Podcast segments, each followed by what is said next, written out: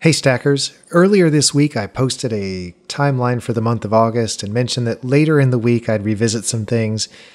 Well, here we are. I'd like to take a few minutes just to go back and look at a couple things that have been on my mind recently and really wanted to share with you. And hopefully, again, you'll find some use in this. I think it's kind of neat stuff to consider. First, I want to start with a topic that has been bugging me for a long, long time. It's one that I'm embarrassed to admit I flubbed at the time of recording, and I feel compelled to set it right.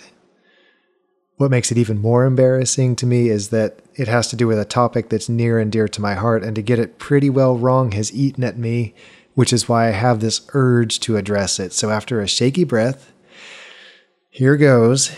I'm talking about my intro to and execution of the Song of the Witani. I've noticed recently we've gotten a few more hits on that particular special episode. And if you don't remember it or never listened to it, it's available in our catalog of episodes. You can go back and check it out.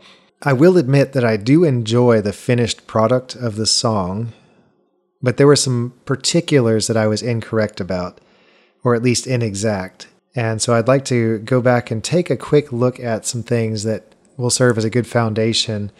If you'll recall, I have based the Wittani culture on the Anglo Saxons, the Old English period of England. And there were very specific aspects of Old English poetry that I drew upon in creating this song. So I want to make things right here and hopefully clarify some things that I got wrong before.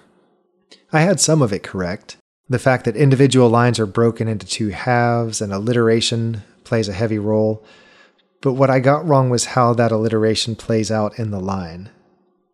As a quick reminder, alliteration is where words begin with a similar letter sound. I think the best way I've heard this explained is that for inflected languages, that is, languages where the ends of words change to show what role they play in a sentence, alliteration is like rhyming but it happens at the start of the word instead of at the end, like we're used to in modern English. For instance, we can see alliteration happening in the phrase, a gaggle of gruff geese, where those hard G sounds begin the words and tie them together. Basically, what I want to share is that there's a lot more complexity going on in Old English poetry than I really covered in that previous episode. For one thing, alliteration in Old English poetry should fall on the accented feet or the stressed syllables. So I made up a silly example. If we say the big and bad wolf bit the brightest bean, because we know how much wolves love beans, but notice how big, bad, bit, bright, and bean all were the accented words in that sentence.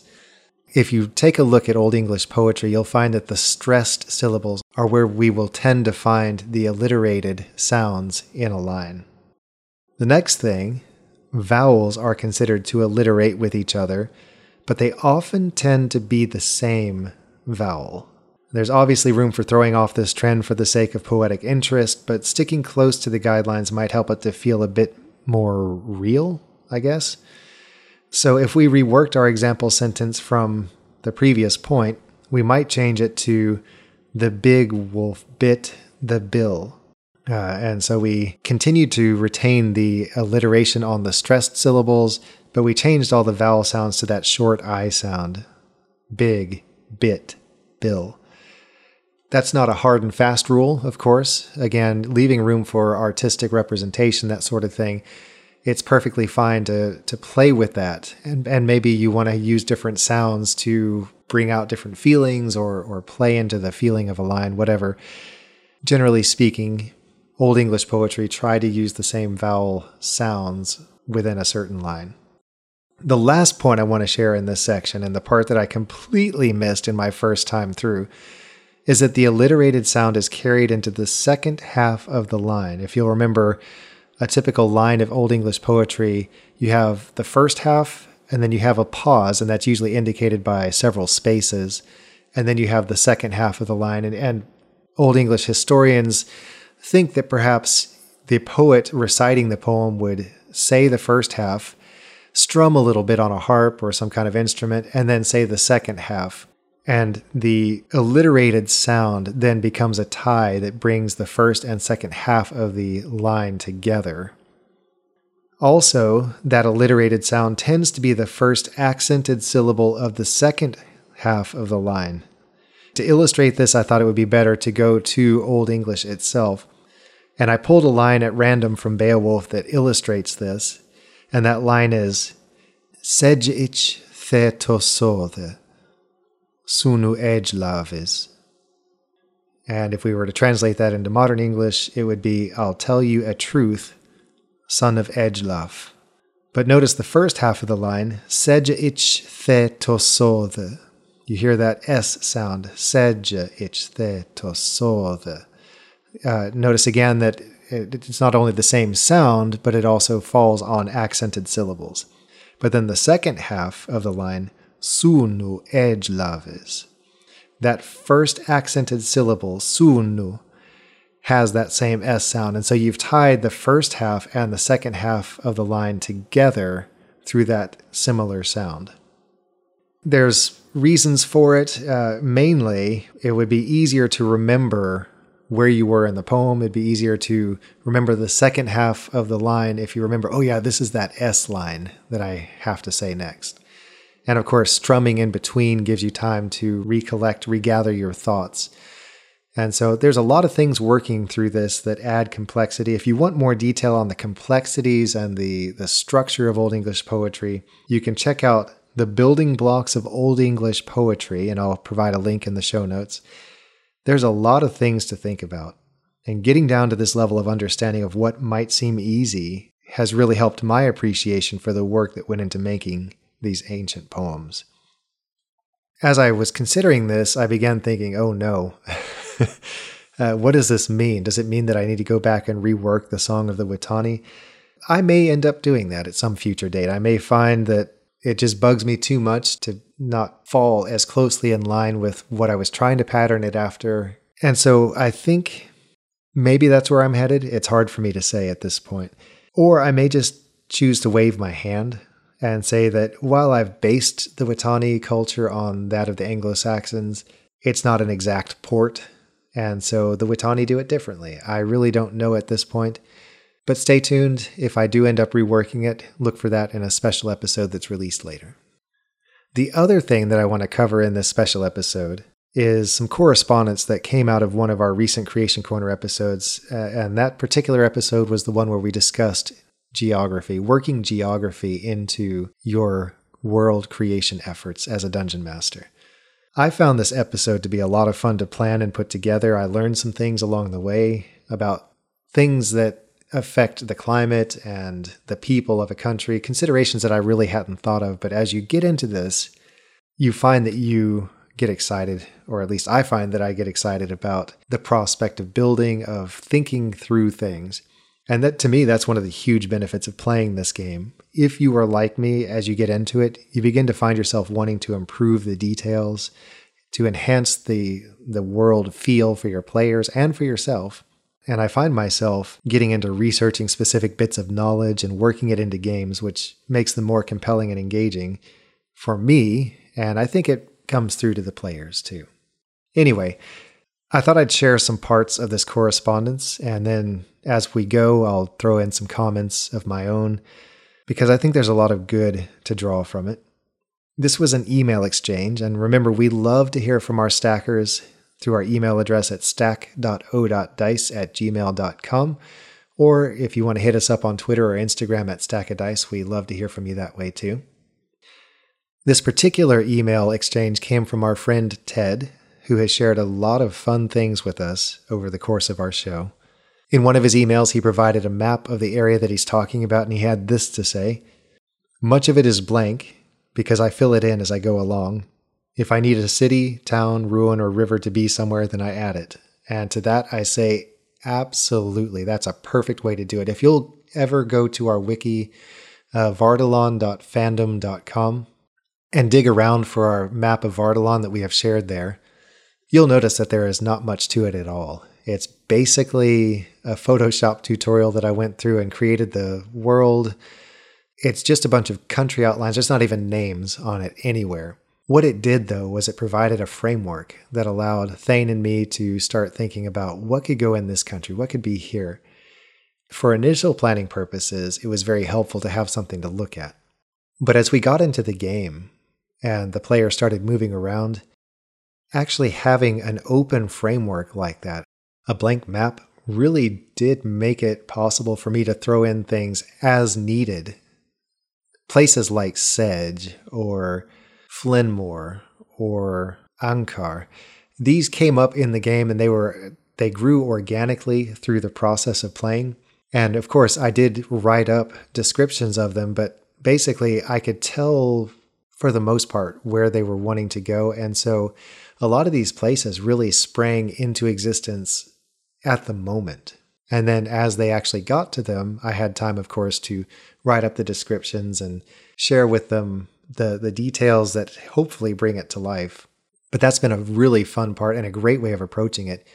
Uh, certainly, you do want to have some pre planned places, names to throw around, places for the characters to want to go explore. But leaving it open, leaving it free for you to throw things in as needed, I think that's a great way of doing it. Going back to Ted, one thing that makes Stack of Dice interesting is that the heroes travel a lot. Almost every country that they visit is different from the last. The unfortunate side to this is that it doesn't allow enough time to actually learn the country that they had just visited. Essentially, they were just tourists passing through. There is an attraction to this, however. Who doesn't love traveling? And to that I say, true and guilty, absolutely from the beginning, from the planning stages of this podcast, I wanted this to be a what amounts to a world tour, a chance for the players to get around and experience different cultures, different feels, different areas. And maybe someday, uh, I have a feeling much of the group is going to want to take a long break after we finish the main story. But I think it'd be fun to have follow on adventures, maybe with different characters that focus on a specific part of the world to really help build it out. I think that'd be neat and fun and really help to dive into specific areas of the world. But Ted is absolutely right. I've wanted this to be a far ranging, exotic feeling game at times. Hang in there, Ted. We'd love to go back and do some more dedicated world building in specific areas. Again, to Ted, in the end of the Creation Corner episode, you said you wanted to know about countries we had created in previous campaigns. In the first campaign where I was a DM, I created a country called Lanzan, and I fashioned the environment much like Texas, except instead of becoming more barren as you head west, as is the case in Texas, it becomes more barren as you head south. When creating environment, I consider the equator and axis of the planet. That's pretty in depth there. The country is divided by the Crying Mountains, a vast mountain range that gets its name due to its many waterfalls. The further north of the Crying Mountains you get, the more civilized it is. As you get further south, the land becomes harsher and the people become more barbaric. While the north is very organized, in the south, government is just a name and doesn't really have an effective presence. I think this is a great way to approach country building. Go with what you know if you're familiar with a particular area, if uh, you know, based on where you live, just look around you and see what is the climate like? What's the amount of vegetation, of forests, of urbanization? Just look at everything around you and use that as a foundation. For one thing, especially if your players live near you, dungeon masters, uh, that will provide a very immediate touch point, a reference that your players will be able to connect with because they know the area also. If you're more distributed, you know, you, you have a little more work to do, maybe, or a, a lot more freedom in how you approach things. But going with what you know gives you a ready, uh, I'll say, toolkit that you can reach into because you know that maybe 20 miles away, the next town over or whatever, suddenly the soil is rockier or there's coast or whatever. You can draw upon that to help add detail and life to your worlds. So use that. Very good. Ted goes on to say Lanzan is ruled by a king. He stays in Pelora, which is one of the cities he's created, and has assigned six dukes to run the six separate regions of Lanzan. The dukes have each appointed an earl over each city. Unlike the dukes, the earls might not be related to the king, but they must have proven loyalty. And really, here, Ted is reaching into politics. He's reaching into the government of the country And that's neat too. We covered politics in a separate Creation Corner episode. And this sort of setup could lead to lots of new opportunities in the world. Uh, you open up the game to things like political intrigue, like Thane and I talked about in that episode. You open things up to turmoil. Uh, what happens if a bad duke gets into power? Or if one decides, you know what, I've had it with the king, and now you have a civil war going on. There's all sorts of possibilities that open up when you start getting to this level of detail in your world. Going back to the Crying Mountains, Ted mentions that north of the Crying Mountains, life is civilized and relatively peaceful, while south becomes more lawless. The Crying Mountains are the great landmark of Lanzan. Often adventurers scale these mountains or try to reach the top. They aren't particularly high, but no one knows where the water for all these waterfalls is coming from. Also, inside the mountain, it's crawling with creatures. And that's a neat feature because now you have a ready draw for your party. You have built in a need for adventurers, and that makes for an easy planning session for the DM. Border towns are being raided by these creatures that are boiling out of the mountains now, or the water has stopped, or whatever. Go investigate. That's a great way to build things into your campaign setting. I remember with great fondness, I have a couple boxed sets of Undermountain from the original or from the second edition Forgotten Realms uh, campaign setting. And uh, Undermountain is just this huge, I mean, gigantic uh, dungeon that exists under a mountain that uh, Waterdeep bumps up against. And I mean, you could have an entire campaign, level 1 through 20, just trying to run through and clear out this ruin underneath the city it's really helpful to a DM to have this as an alternative for the main campaign storyline or whatever, or it could be part of the main campaign storyline for all I know. It's just a matter of knowing what your players are looking for and finding ways to work that in. He describes a particular place near the Gulf is Royal Harbor. I haven't come up with a reason for it to have that name yet, but I like the way it sounds. Most of the economy there comes from fishing Unfortunately, fishing takes a serious hit for three months out of the year. During the fall season, sea serpents that grow to be 20 to 30 feet long move into the Gulf. They're not aggressive creatures, but they eat a lot of fish and they're very careless. It's, it's not uncommon for one to come up beneath a boat and upend it, or to swat one with a tail as it swims by. So even though they're not aggressive, they are dangerous. I think that's wonderful storytelling right there. Uh, you have already built into a, a very specific part of your world some neat possibilities. For one thing, it's a lot of local flavor. People know you stay out of the water for that three month span. Do they have ceremonies where they perhaps ceremonially welcome the sea serpents to the water or ceremonially bid them farewell when the season is over? Do they provide offerings to try and appease these sea serpents that they really can't do much about? Could this open the door for an underwater campaign? I've heard a great episode on the Dungeon Masters block years ago about running underwater campaigns and the kinds of things that opens up for you. You can have a lot of fun trying to figure out the mechanics of running a game underwater. Could there be contests? Who can stay out on the surface of the water the longest without being upset? It's almost like uh, going to a rodeo today you could have a lot of fun with these sorts of things. Maybe even build on some skill challenges for players uh, as they try and go out and maybe show the people how they could do their fishing without being interrupted. Really, the possibilities are quite endless here. And that's just some neat ideas that spring from this particular area of Ted's world. Pelora is the capital of Lanzan, and it's near the mountains of War Torn Mines, so that they can do a lot of trading with the dwarves there. Unfortunately, the dwarves have been busy fighting off goblins for the past few years. Oddly, Ted has never had any of his characters or any of his book right he writes books about uh, these places.